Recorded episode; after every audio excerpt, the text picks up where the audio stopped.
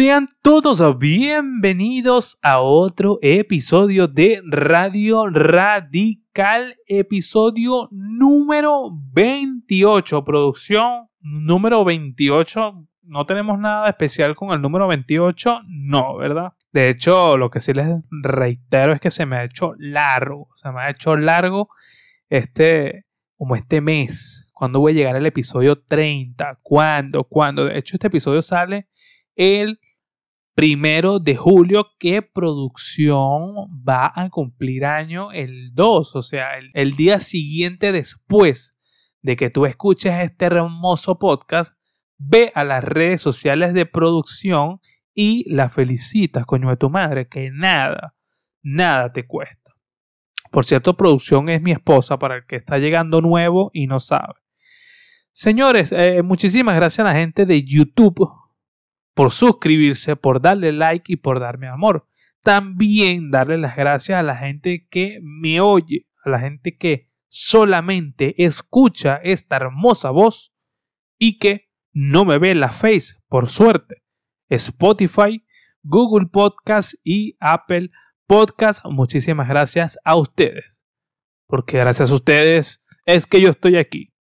Señores, el episodio de hoy está bastante cargadito, bastante cargadito de acontecimientos que están bastante frescos. Vamos a con el primero y el primero se trata de Free. Free Fire.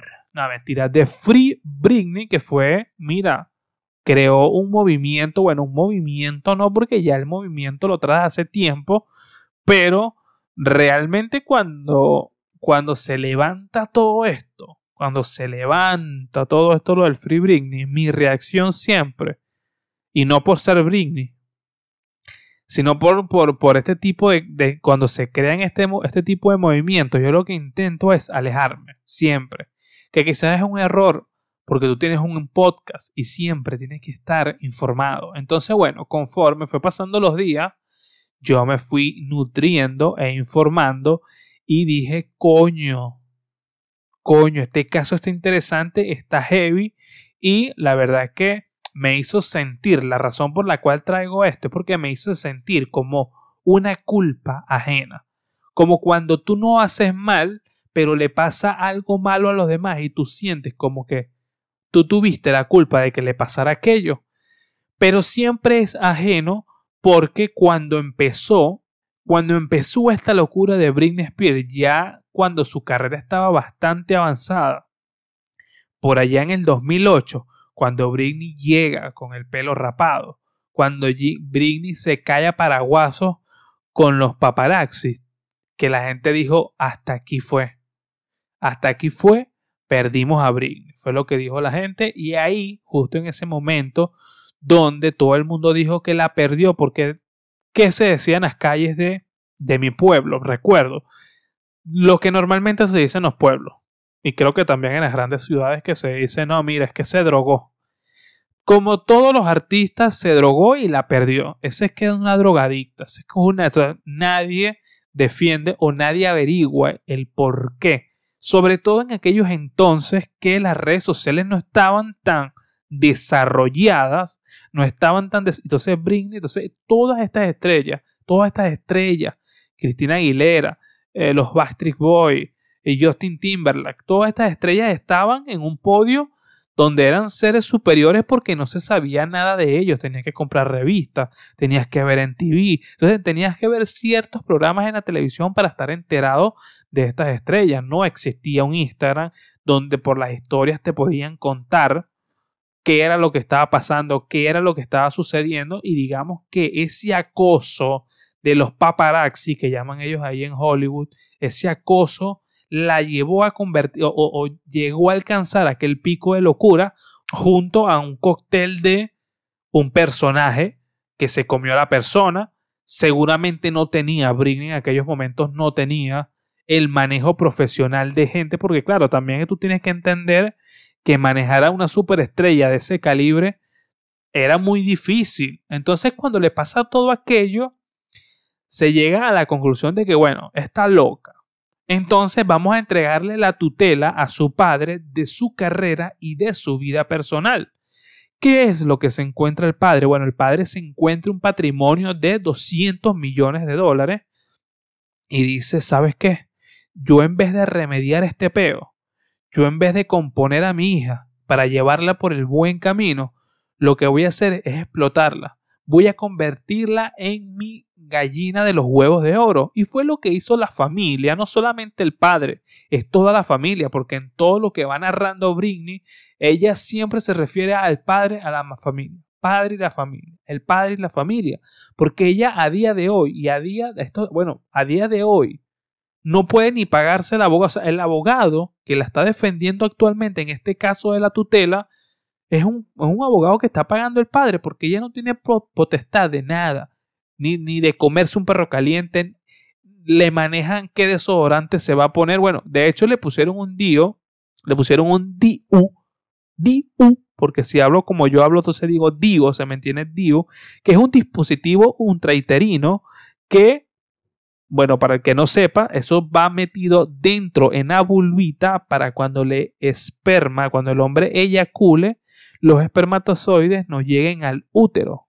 Porque, bueno, también leyendo esto yo digo, ¿y cómo hicieron para ponérselo? Porque ella dice que se lo pusieron en contra de su voluntad. Porque en estos 13 años también la han tenido bajo dopaje full, dopaje psiquiátrico, que dentro de estas drogas, la que más me sorprende es el litio. Entonces, que tú dices que es el litio, un dopaje, un dopaje que es buscando, buscando todo esto, se lo medican a las personas que sufren de bipolaridad. O sea, las personas que sufren de bipolaridad de verdad le automedican el litio. Entonces a Britney le metían ese dopaje tan fuerte que cuenta ella, por boca de ella, dice que ella se sentía borracha, que ella siempre se sintió borracha y que muchas veces hacía cosas en contra de su voluntad. Y, y en estos 13 años gira, disco, o sea, Britney no digo que, siguió creciendo porque no creo que sea la palabra, pero siguió trabajando, porque la verdad es que te digo una cosa, por muy mal que te hayas portado, por muy loco que hayas sido el pico de tu carrera, no creo que una persona a día de hoy merezca ser esclavo de tu propia familia, porque también mucha gente culpa a la familia, a la familia, pero tú también ponte en los zapatos de la justicia. ¿Por qué la juez? ¿Por qué la ley? Porque se señala mucho la ley que dice, pero ¿y la ley en este caso? Pero es que también tú dices, y ajá, ¿y a quién le vamos a entregar la tutela? O sea, ¿qué se iba a imaginar la justicia? Que su propia familia iba a esclavizar a Britney Spears. Yo no justifico a nadie, no justifico a nadie, pero creo que también es un caso muy difícil y ponerse en los zapatos del juez o la jueza también es muy complicado porque esa es la familia de Britney. O sea, es el padre, estábamos hablando del padre. Y, si, y como me dice Génesis, si nos ponemos a profundizar un poquito más aquí, en esta familia, pasa algo. Porque ustedes se acuerdan de Soy 101, que la protagonizaba la hermana de Britney. Ella no pudo seguir más porque salió embarazada. O sea, hay dentro de esta familia como un descontrol de que la ropa como la desgracia. Entonces, yo también digo una cosa, o sea, es indudable que Britney en el 2008 perdió la cabeza, o sea, perdió la cabeza. Pero no por eso mm, justifica todo el daño psicológico que le han hecho, psicológico y físico. Porque tú ves a Britney y parece que tuviese 89. Mi abuela está mejor que Britney físicamente y lo que tiene son 39 años. Entonces, tú imagínate por lo que ha pasado. Pero también digo una cosa, o sea, yo Fíjate tú lo que tuvo que vivir Britney. El proceso de castigo humano que vivió, que ella dijo, se dijo así misma, marico, mi familia está más loca que yo. O sea, todo este proceso de esclavitud la hizo a ella poner los pies sobre la tierra y no creo que ese sea el fin del papá. O sea, no creo que el papá dijo, todos estos 13 años, lo que te hice, lo hice para que madurara. Es mentira. Es mentira porque me sorprende mucho cómo Britney no los está demandando por todos los millones que les ha quitado. Por todo. O sea, ella lo que quiere es, su, ella lo que quiere es libertad. Libertad de poder decidir con quién habla, quién le da una entrevista, con quién se toma una foto, quitarse una parada, quitarse el DIU para tener hijos con su actual pareja. Entonces, lo que quieres tener es libertad.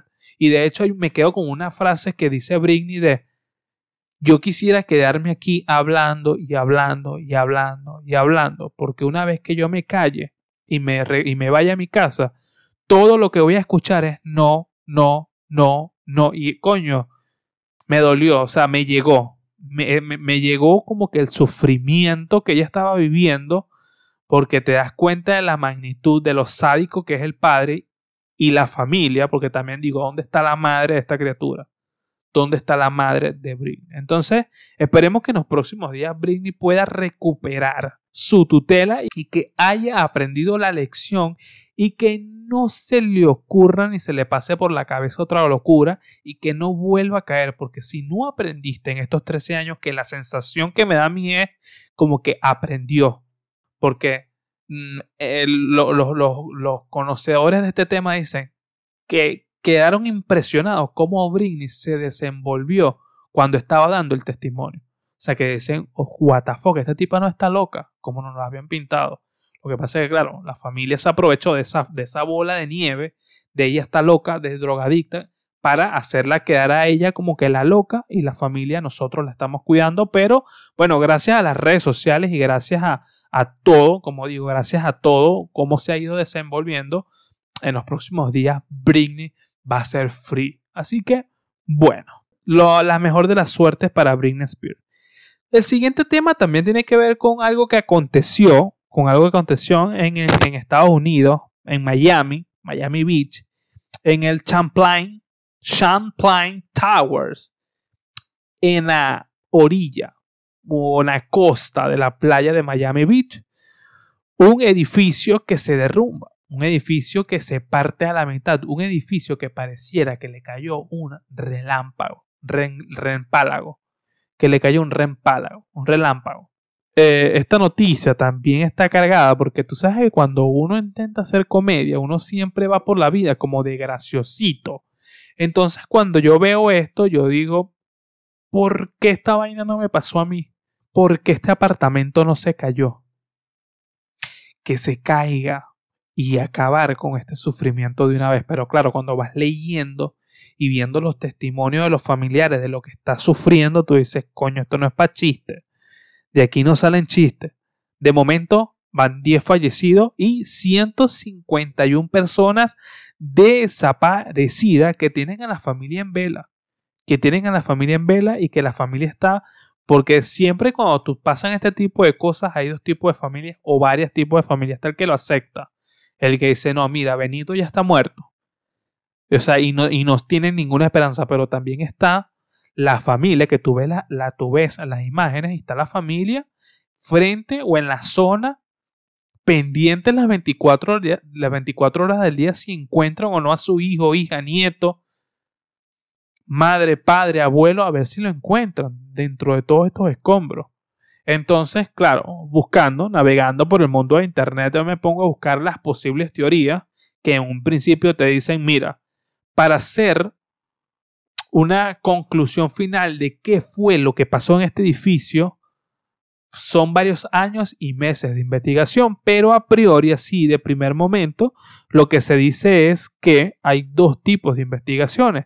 Está la de la Universidad de Miami, una universidad de Miami que dice que varios sectores, varios sectores de Miami se están hundiendo y que el nivel del mar se está subiendo sube unos 2, 3 centímetros por año. Entonces, esto, fue un edificio que lo hicieron en 1981. Tú saca la cuenta de cuánto tiempo tiene el edificio.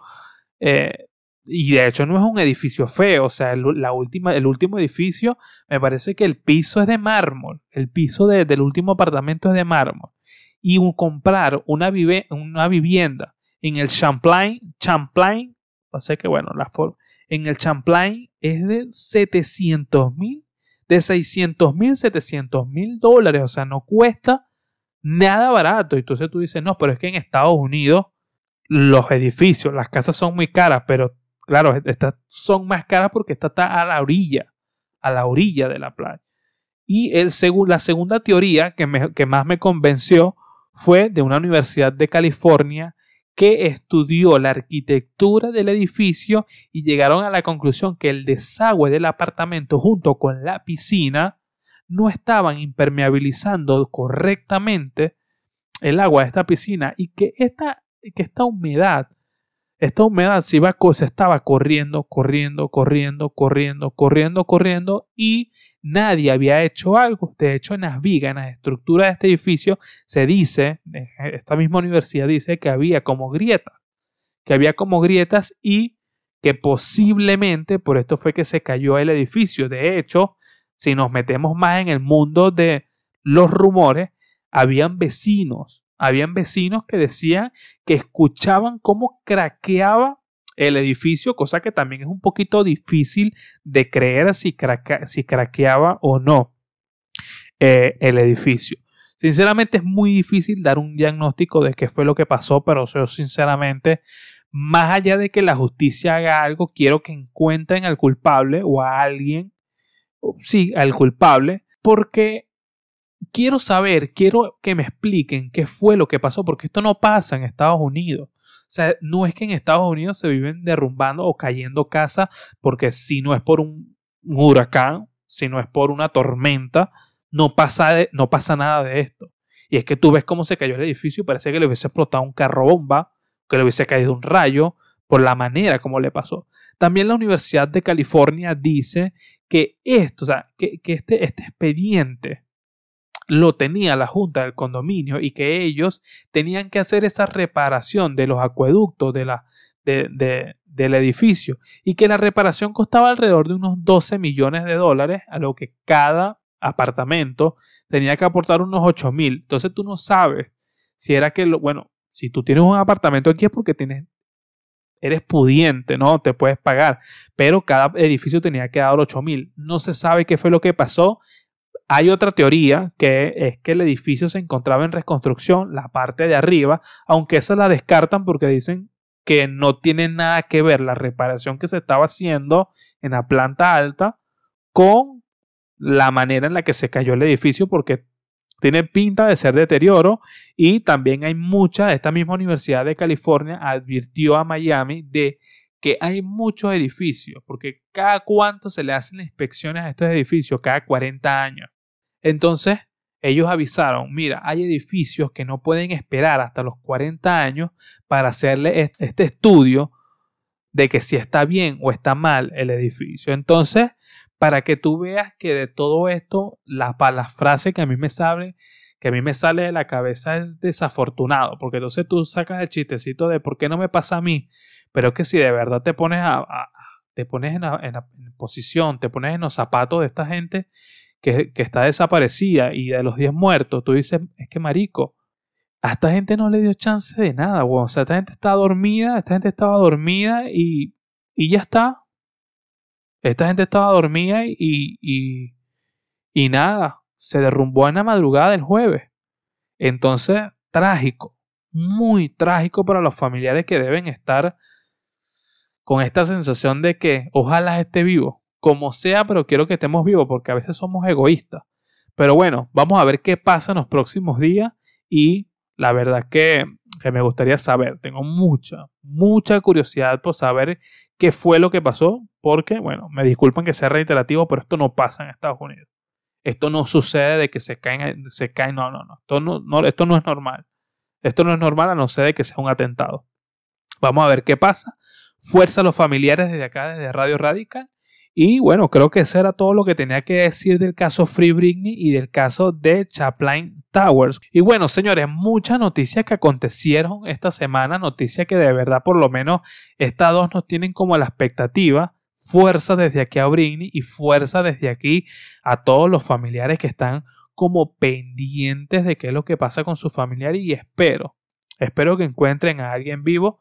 Los rescatistas dicen que dentro de ellos hay venezolanos que si hay un porcentaje de encontrar a alguien vivo, aunque esta mañana vi un video de la jefa, no de la directora de los rescatistas que dicen que, han encontrado cuerpos sueltos, han encontrado brazos, han encontrado piernas, así que coño, es que de verdad que es un tema delicado, es un tema muy delicado, pero que eh, se tiene que encontrar a alguien que le dé respuesta a este fenómeno qué pasó en Miami Beach. Señores, yo estoy en todas las plataformas como Jorge Cibele y cuando digo todas las plataformas, tanto Twitter como Instagram, así que bueno, dale sígueme por ahí. Señores, muchísimas gracias. Pégale un buen like, dale amor.